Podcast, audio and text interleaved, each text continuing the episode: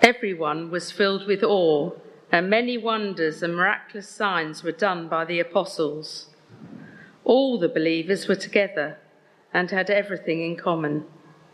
Selling their possessions and goods, they gave to anyone as he had need.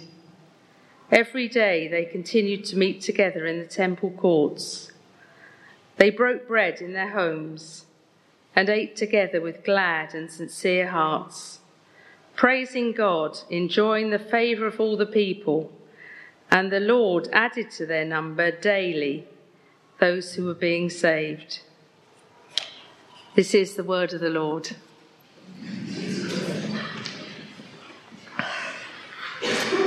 Brilliant. Let's pray. Father, we thank you so much for your words and for uh, the stories we read within it, the things that we learn of you, the things that we learn of ourselves. Uh, and we pray that you would inspire us and excite us afresh this morning in Jesus' name. Amen. Now, I've been sneaky uh, and missed out the opening verse of that passage, and I'll explain why in a minute because we will see it. Because this uh, particular passage in Acts chapter 2, which I'm sure is familiar to, to many of you, uh, is one we preached on before uh, here and I think we even had one of the verses in this as our, our year motto maybe a couple of years ago, um, is, is an exciting passage when you read it and it makes you think about the church in an exciting way. This is obviously New Testament church, early start to the, the believers in Jesus. And this passage is often held up as being this perfect example of church and how church should be and what church should be like. Uh, people will refer to it this, this beautiful scene of everyone having everything in common, uh, sharing with all those who have in need, uh, doing everything they can to, to, uh, to learn, to grow, to develop. Uh, and it's this beautiful picture of community, genuine, authentic community.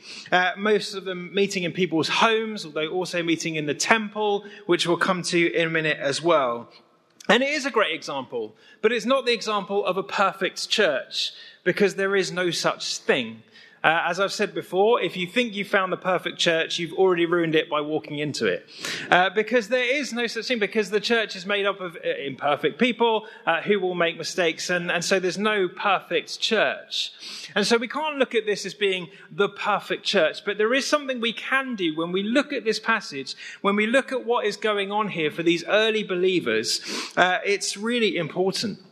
Uh, the thing that we need to learn from this, and it is from the verse that was hidden from you and will be revealed in a moment. That's a warning to these guys to get it ready. Uh, so, there's this beautiful picture of church. Today is uh, the, the Sunday, uh, believe it or not, the Sunday next before Advent. Next Sunday is the start of Advent. Can you believe it? Uh, and it's also known as the Sunday of Christ the King where we celebrate that Jesus is our King. That's why we've been singing about him being the King of wonders uh, this morning. That is the Sunday of Church of Christ the King. And this whole kind of sense of uh, that Christ being the foundation, the bedrock, the ruler, the leader of the church, uh, the head of the church, as we were talking about a few weeks ago, is really central. And what we're having here is we're having the picture of what a church built on Christ looks like. But it streams from something very important. So it says there that they had, they broke bread together. Uh, but in verse 42, it says something far more important. So how has Matthew managed to get verse 42? They devoted themselves to the apostles' teaching and the fellowship, to the breaking of bread and to prayer. And then it goes on to say what we had. Everybody was filled with awe and wonder. And it's that concept of devotion, of being devoted, that I think is really important for us to grasp today. I'm sure you can all think of things that you're devoted to, or maybe even people that you're devoted to. I always hesitate to use my own children as an analogy, but Toby is devoted to Brighton and Hove Albion. Okay? Uh, win, and so is Nick and Zoe and Sam, and I, but win or lose, they still wear the shirt, they still support the team. They still follow what's happening with the team. They are devoted to that team. And they won't just randomly support another team just for the sake of it. They are devoted to Brighton Hove Albion. And all credit to them for that. A great choice. Uh, and it is amazing. It's a beautiful sign of devotion. We, we all have things that we're devoted to. Hopefully, those of you who are married here are devoted to your spouse, or you're devoted to your children, and you hope your children are devoted to you. Uh, maybe you're devoted to the work that you do, all kinds of different things that we find our devotion in. And to be devoted, uh, to give the dictionary definition, is to give all or most of one's time and resources to someone or something. So the dictionary definition, to be devoted, is to give all or most of one's time and resources to someone or something. But the biblical definition of devotion goes one stage further than that because when you read it in its context here and other places where that word appears, and when you see what it was meant in its original language, it does mean that to be devoted is to give all or most of one's time or resources to someone or something, but it goes on to say with regularity and steadfastness to be committed to someone or something with regularity and steadfastness. What that basically means is it's not just a, oh, I'm devoted this one day and then that's it. To be devoted to someone or something in a biblical sense of that word is to do so with regularity and steadfastness, to be steadfast and intentional in that devotion. Devotion doesn't really happen by accident. You have to be intentional with that devotion and you have to be steadfast within it, even in difficult and through difficult times. And so, what were they devoted to? They were devoted to a lot of things, and I'm going to go through some of them, but not in the order that they appear there, uh, just in the order that uh, they, they just are highlighted to me. And there are some things that aren't necessarily listed there, but we know that the early church were devoted to because we read about it elsewhere in Scripture, or we know that they are devoted to it because it's what Jesus asked of them. So, first of all, I hope it goes without saying they were devoted to Christ. They were devoted to the person of Jesus Christ. They had fallen head over heels in love with Jesus, the risen Jesus who they had come to know personally and deeply and relationally, and they are devoted to him 100%, even to the point of risking their lives for that sake.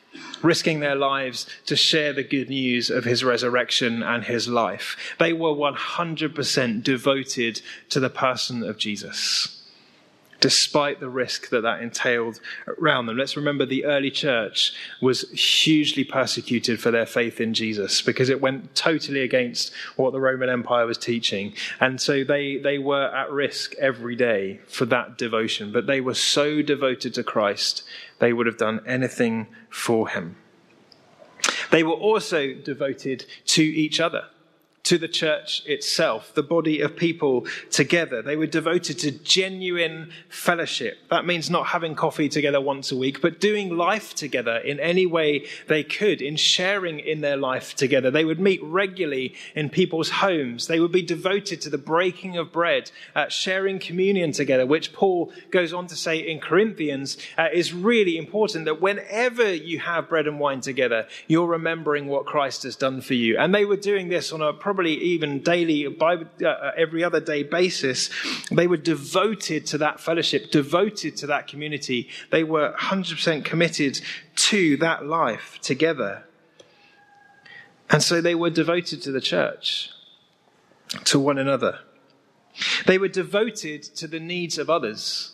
I mean, this is a beautiful picture, isn't it? Of selling all your possessions and making sure that nobody is in need. I mean, it's a wonderful picture of community, uh, a wonderful picture of what it means to be Christ like. Because all of these things that we've described so far are already massively countercultural, massively against the grain, massively against how it would normally be. To be devoted to one God, that would have been ridiculous in the time. But they were. To be devoted to each other, to love your enemy, to love the people around you, that was so countercultural, but they did it. To be so caring about the needs of others, you're willing to sell your own possessions so that they don't go in need, that was ridiculous. But they did it. So they were devoted to the needs of others. They were also devoted in their worship.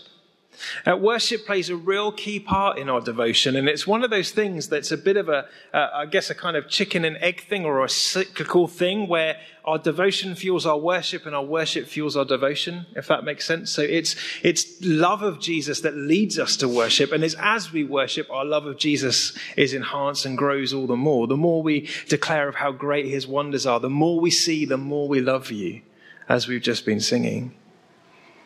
And so there's a sense in which they are devoted in their worship and their, their devotion grows through that worship. They're devoted to prayer, as we've been talking about this morning, because they believe that prayer changes things. They believe that prayer makes a difference. They believe that when they pray, God hears and He answers. And so they devote themselves to it. I don't think they just had a prayer meeting every so often whenever it felt like them, but whenever they were together, they were praying and feasting together and sharing in prayer, believing in prayer, believing that prayer changes things. And so they were devoted to that prayer. They were steadfast in prayer. They were steadfast in it, committed to it. And then they were devoted. I think this one's really interesting, and I, I, wonder how we're doing with this one generally as individuals, but they were devoted to learning. They were devoted to growing in their discipleship as followers of Jesus, in, as, as apprentices of Jesus. They were devoted to learning more. And it says here primarily through the apostles' teaching, but it also says very clearly that they went to the temple. Now let's remember that this first group of Christians were primarily Jews. And it wasn't the case that when they became Christians, they lost their Jewishness. They were still Jews.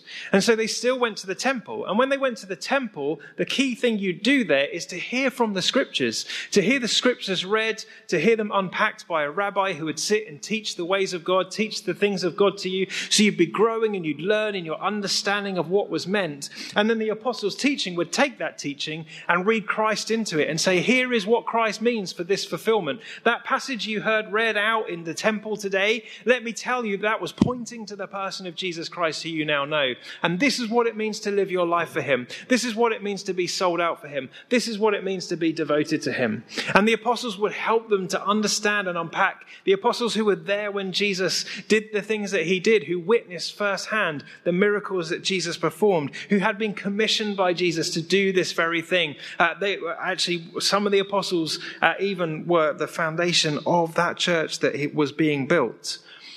And those first Christians, those first believers in Jesus, were devoted, were hungry to learn as much as they could about Jesus and about the Word of God and about the Scriptures.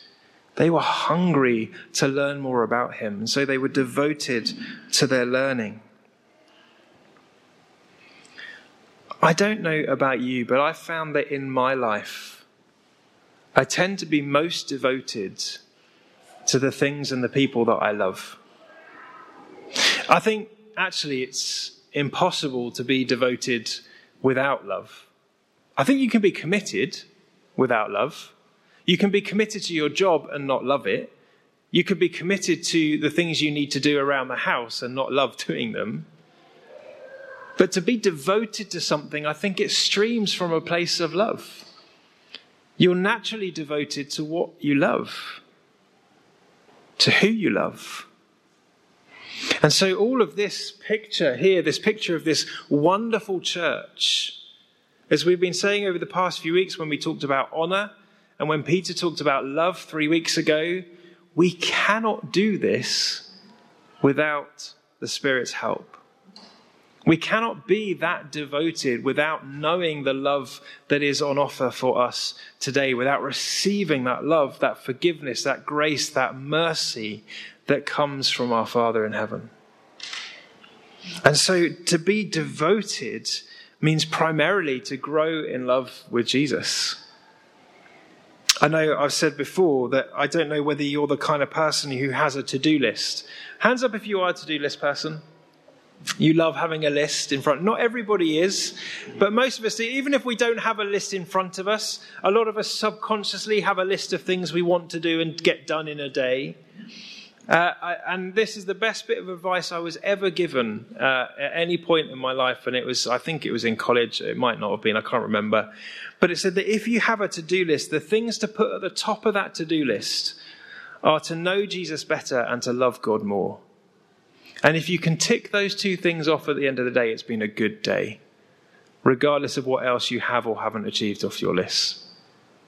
To know Jesus better and to love God more. That's devotion.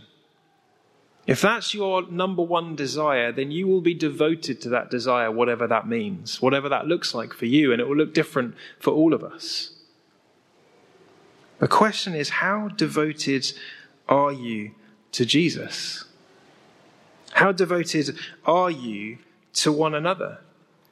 How devoted are you to the needs of others? How devoted are you in your worship? How devoted are you in your prayer? How devoted are you in your learning? And I don't say these things to make you feel rubbish for what you're not doing, but I think this, what this whole thing does for us is give us an aspiration for more. Because look what happened when they did that signs, wonders, miracles, thousands of people coming to faith, hundreds of people joining the church because what they were doing was so countercultural. Do you want that? Do you want to see that? I do. I want to see that in my lifetime. I want to see this church full to the brim with people who are desperate to know Jesus. And it starts with our devotion. If we are devoted to the person of Jesus Christ, and devoted to those other things, the other things will follow. In other words, seek first the kingdom of God and his righteousness, and all the other things will be added unto you. So, rather than me asking, how devoted are you to the church, to the needs of others? How devoted are you in your worship? How devoted are you in prayer? How devoted are you in learning? I'm going to make it much simpler. How devoted are you to Christ? Just start with that one. What would it mean in your life? What would it look like in your life to be slightly more devoted to Christ? And whatever that looks like, if you start with that one, the rest will begin to follow. And if you're stuck with that one, there are people who will pray for you and help you to come unstuck. and for many of us, it is literally about baby steps forward, and sometimes two steps back and one step forward. But it begins with at least wanting to be devoted. So, even rather than asking how devoted to Jesus, I'll actually ask, how much do you want to be devoted to Jesus? Because if there's a seed of wanting you to be devoted to Him, that's all he needs. Surrender that to him and say, Jesus, I want to want you. I want to want to be devoted to you. And see what he does with that. Because as he has promised, he who has begun a good work in you will see it through to completion. He will.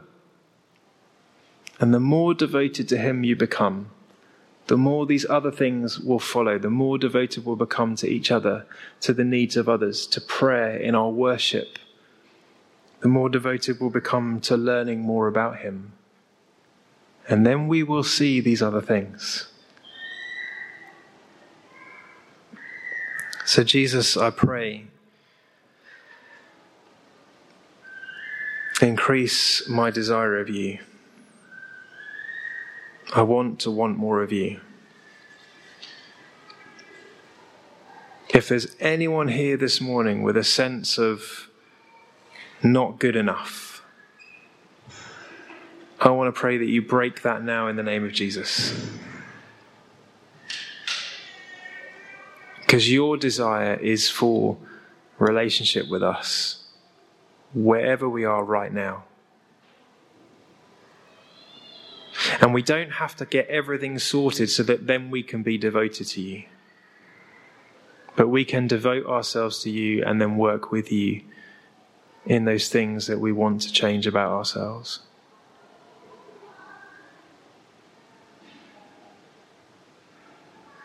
To those who are already devoted, I pray, Lord, that you'd show us what it means to be more devoted to you But also, if there's people here this morning and you know that there's a calling of devotion to one of the other areas, would you speak that over us now? Whether it's to be more devoted to the church, to one another, more devoted to fellowship, more devoted to the needs of others, more devoted in worship more devoted in prayer, more devoted to learning more about you. Whatever it may be that you're calling us to, God, it has to be your call, not mine.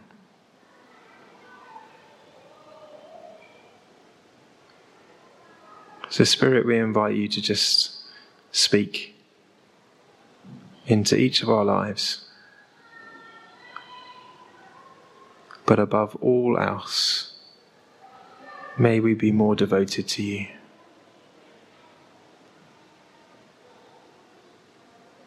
Increase our desire of you this morning.